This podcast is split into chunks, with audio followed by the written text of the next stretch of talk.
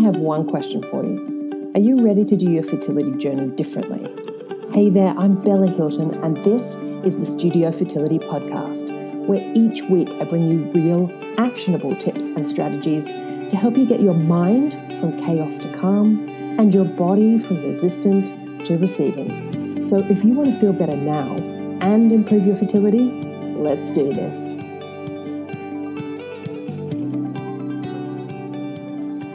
Hey everyone, and welcome to the Studio Fertility Podcast. Today, with me, your host, Bella Hilton. And today, I want to talk to you about something that is actually near and dear to my heart, and that is how to navigate the total headfuck, right, of an unexplained fertility journey, or really any fertility challenge for that matter, but specifically about the challenges of unexplained because well, you know, there is that unique thing about unexplained infertility that does make it harder on us and twists our brains into an ever more increasingly level of, you know, pretzel, right? Because our brain wants to continually seek out. But what is the reason? There must be a reason. What's that reason? You know, where's that magic pill, right? And we're always trying to seek that out. And we delve into ever more kind of distant and dark places on the internet, right? Making it sound sinister, but you know, just begging for answers, but driving ourselves crazy at the same time. I mean, do you ever find yourself on Google and in some random forum and are like, how the fuck did I get here? right? I'm, I did that many a time. And if you've been trying for, you know, over a year or several years and you go to the doctor and get all the checkups and blood tests, what do most people want to happen in that moment? Right? They literally want something to be wrong. You know, I get this all the time where people are like, well, nothing's wrong, which is great. But, you know, if something was wrong, then I'd have some easy course of action where I could just overcome it, right? Because we want it to be an easy fix, right? And that's why you know, it hasn't been working, and then we can go on to fixing the problem, and then this is all going to work out, and my frustrations are over, and I wish I'd known this sooner, and now I can just get back to my life. Hooray! You know, that's how we kind of want it to be. When I first started my trying to conceive adventure back when I was only 27 years old, like many moons ago now, I had a very regular cycle, right? And I started trying to conceive and well, my regu- very regular cycle disappeared because I discovered later on, right, through my own deductions, that my body was really sensitive to any kind of weight loss. And I'd lost like about 11 pounds in a bid to be healthier before I started trying to conceive. Ironic, right? Everyone's always told to lose weight, and this was the one thing working against me. But at the same time, uh, but at that time, I should say, I missed my period and I didn't know why. And then I went to the doctor looking for answers, and she was insensitive and rude and just thought I must have been pregnant without me realizing it. Like, seriously, like I didn't know, like I didn't check. And then I went off to the endocrinologist, who, despite my period not coming back yet, um, could discover nothing wrong with me based on my blood work levels. Like they were all fine. She goes, I don't know. And then like by that time I'd had enough time to sit and think through it and I told her my theory for why I thought I'd lost my period and she agreed with me and you know then nothing more was done. Then my period came back and my luteal phase slowly built back up which took like 6 months I think for it to be an appropriate length again for actually trying. And so I guess for me, I still had some hope at that stage that this would actually happen naturally, that it was just a matter of time before my body was back to being regular and I'd conceive my baby right? Still young, still nothing happening. And that went on for years. Every test all fine. Every method I tried, it just didn't work. Acupuncture and Chinese herbs and naturopaths. Always nothing wrong and nothing worked. And then through the fertility clinics, all the tests and procedures, right? Nothing wrong. Never anything anybody could work with or find out about that would help me to conceive it was frustrating and infuriating. And quite honestly, there were many times I resented the doctors for when they couldn't give me answers. Like, didn't you study for years to charge people thousands of dollars to actually give them the answers, right? Why do you not ever seem to know what you're doing or be open to trying something completely out of the box if it doesn't work, right? These were all the thoughts I had going through my head sometimes. And I was often met with a lot of shut down and a lot of stainless steel theories, I like to call them, and a lot of black and white approaches that honestly just doesn't sit well with me all the time when they would openly admit also that there was so much grey area with fertility, so much they didn't know about reproduction still. Anyway, I don't want to crap on doctors or IVF or anything like that because I actually welcome these things, um, this Western medicine, because it gives so many more women the opportunity to be mothers when nothing else has worked for them or will work for them. And it gave me the opportunity to be a mother too. Like I actually think IVF is is amazing. It's just when it came down to it, I was trying to navigate my diagnosis, um, and I was like they all also navigated my diagnosis with ever more physical things taking my temperature, taking herbs, standing on my head, you know, doing IVF. No, it can only work this way, right? And in the process, my inner soul was being destroyed, right? I had no faith in my body. And I felt totally disconnected from myself and my body and even the idea of being a mother after so long. It felt so distant and remote and removed from me, like it was something that happened to other people, but not to me like there was an invisible force field around my body that stopped, you know, anything from actually happening. And it drove me nuts for years because when you start trying to conceive, right, it becomes such a daily thing. So, living like that for years with these constant thoughts of how to get pregnant really started to make me question a lot of things in my life. I can only imagine this is something of how you feel too, because we start to sink into what did I do wrong? Why can't this happen to me? Am I being punished, right? I want that movie fairy tale where I, where I just feel a bit sick one day and then boom, I'm taking a test and thinking of the cute way I'm going to tell my husband and my family, right? So, how do you handle this incredible head fuck of nothing ever being wrong, but then also nothing happening? And really, it comes down to a very delicate balance of continuing continuing along the physical path, right? Because that's important. If you don't have sex, you can't get pregnant. If you maybe if you don't do IVF, you're not going to get pregnant. You need the physical stuff, but also blending it with the being part of life. We forget about who we are outside of these fertility challenges, that we need to give ourselves balance and focus on a different part of our life sometimes because if we're just focused on fertility, that's all our life will be. It's the only way we can experience it. You need to st- still keep investigating and trying new things, right? You don't want to keep trying the same thing, like nine completely identical IVF cycles, you know, because that is the definition of insanity. And I think we owe that to ourselves too to keep trying to do things, but we don't have to try everything right? I will stress that. Please do not try everything. There are so many approaches out there that um, that's not the right way to go. We need to feel into it, use our intuition, and feel what what feels right for us. Okay, because if we just try everything, it's a Uh, you know spray and pray approach. It's like throwing spaghetti at the wall and seeing what sticks right? Rather than feeling into what actually feels good for us. Look, the reason I do what I do is because I saw so many women suffering in those fertility clinics, and I saw that no one was really helping these women because if they were really helping these women, they'd also be helping them with their mental and emotional state and giving them the tools and support they needed to get through this. And some clinics might do this, but most don't, not to the level that needs to happen. And I know right now, like with my clients going through um, my fertility shift program, like I've got people at very different levels, but I'm really having those kind of people that are committed to the course who are starting to stand out for me, who are having that transformation, who are sitting there going, well, I went to a baby shower on the weekend and I decided to try a different focus and just connect with people. And I actually had a really great time. And it wasn't about like this baby shower, it was about me connecting with my friends, and it was totally different. And that was so amazing. And, you know, other people who are like, I'm feeling really great right now.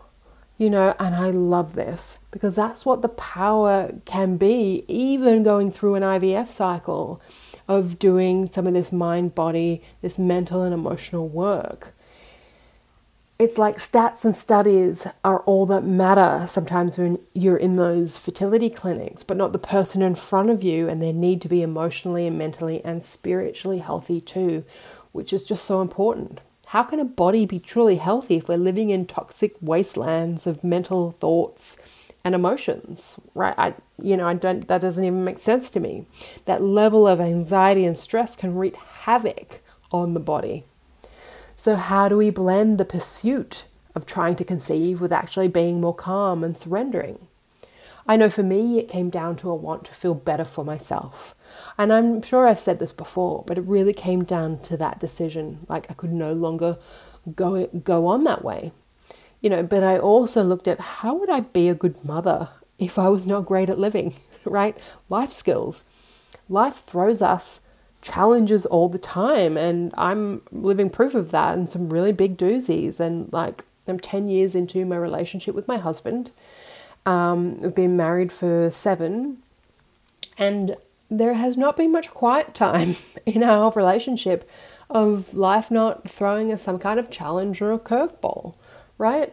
Um, it'd be great if that settled down a bit, but we're stronger than ever, right? Because we're doing this life together, because we know how to deal with that stuff.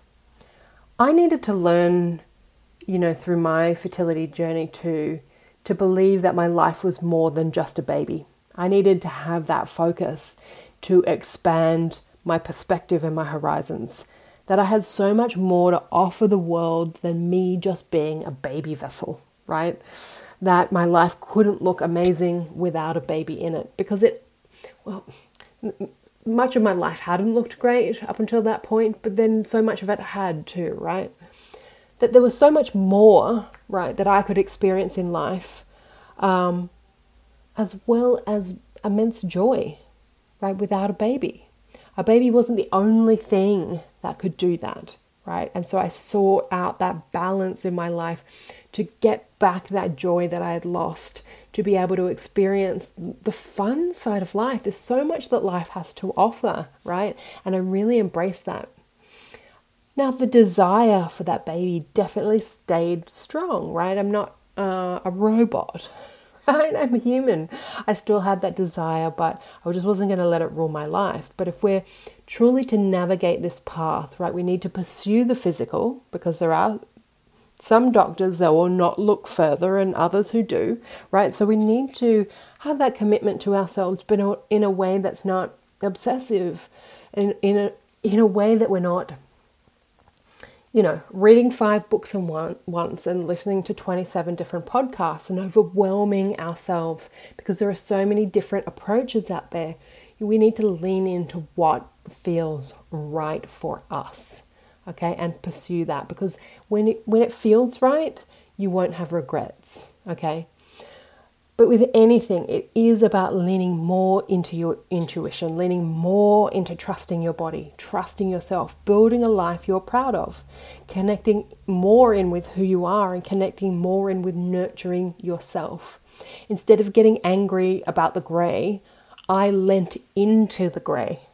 Does that make sense? Because at times we need ourselves to be nice to ourselves the most, and we usually forget ourselves the most. So I took steps to not forget myself and lean into the grey. So take the steps you need to take on the physical side, absolutely, but lean into your intuition. Does this feel like the right thing for me? And do those things by all means, and then lean into yourself and the rest of your life as well. And if you don't like what you find, then seek to change that. Stop focusing so much on the fertility journey and seek to change the things in your life that aren't working for you because that will be huge. that will actually have a domino effect to your mind, to your body, and to your fertility journey. I'm not kidding about that. If you don't like your life, change it. If you don't like your job, change it. If you don't like who you have become, change it. We have so much power to do that, but we need to decide that we want it first. We need to get comfortable with a little bit more uncertainty by embracing possibility right? I was having a laugh to myself about um, this podcast as I was, you know, thinking about what I would talk about because we actually spend so much time trying to force the black and white, the physical, the actions, and hoping for the grey to happen, right? What does that mean? Hoping for the miracle to happen. For me, when I was leaning into it, I lent more into that, into the space into my day instead of being so busy. And that also looked like building friendships and cultivating those and having deep meaning in my life. Date nights with my husband so I could, you know, have total fun because we used to do crazy things together. Um, not so much more, uh, not so much at the moment, I was going to say, with um, all the lockdowns we've had recently and things like that. But, you know, um, date nights are still really important to us meditating was something that I started to lean into a little bit, questioning my career and was this the right um, path for me? And it was pretty obvious that no, it wasn't. Saying yes more to fun things and no more to things I didn't want to do. It meant finding the good in most situations and instead of filtering in all the negative. Like, look at the light in that person's eyes when they're asking me about if I'm going to have a baby. Want to be happy for me. Isn't that beautiful? Isn't that a beautiful human?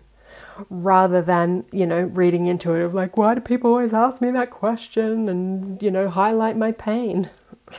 And I just got way more grateful with what I did have and just realizing that I was worth it no matter what happened. I stopped trying to force the black and white and I lent into the in between. I lent into the grey. I stopped being afraid of it.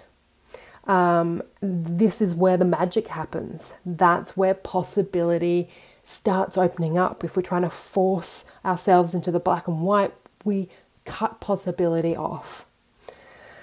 And I know many of you are suffering right now, but that's a perfect place to start. We run away from our emotions too instead of leaning into them.